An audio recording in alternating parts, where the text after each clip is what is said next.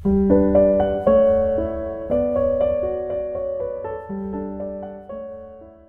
Libro di Cielo, volume ottavo, 7 settembre 1908.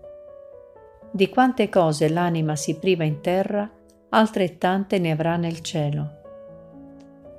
Trovandomi nel solito mio stato, appena è venuto il benedetto Gesù e mi ha detto, Figlia mia, di quante più cose l'anima si priva di qua, altrettante di più ne avrà di là, nel cielo sicché quanto più povero in terra, tanto più ricco in cielo.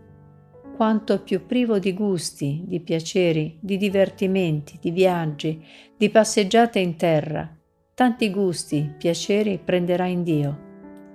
O come passeggerà negli spazi dei cieli, specie nei cieli immensurabili degli attributi di Dio, perché ogni attributo è un cielo, è un paradiso di più e dei beati, chi vi entra dentro si può dire come alla punta degli attributi di Dio. Chi cammina nel mezzo, chi più su ancora, e quando cammina di più, gusta più, gode, si diverte di più.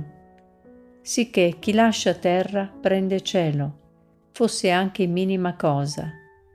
Onde segue, chi più disprezzato più onorato, chi più piccolo più grande a chi più sottomesso più dominio, e così di tutto il resto.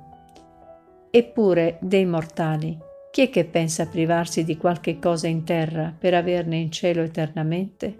Quasi nessuno.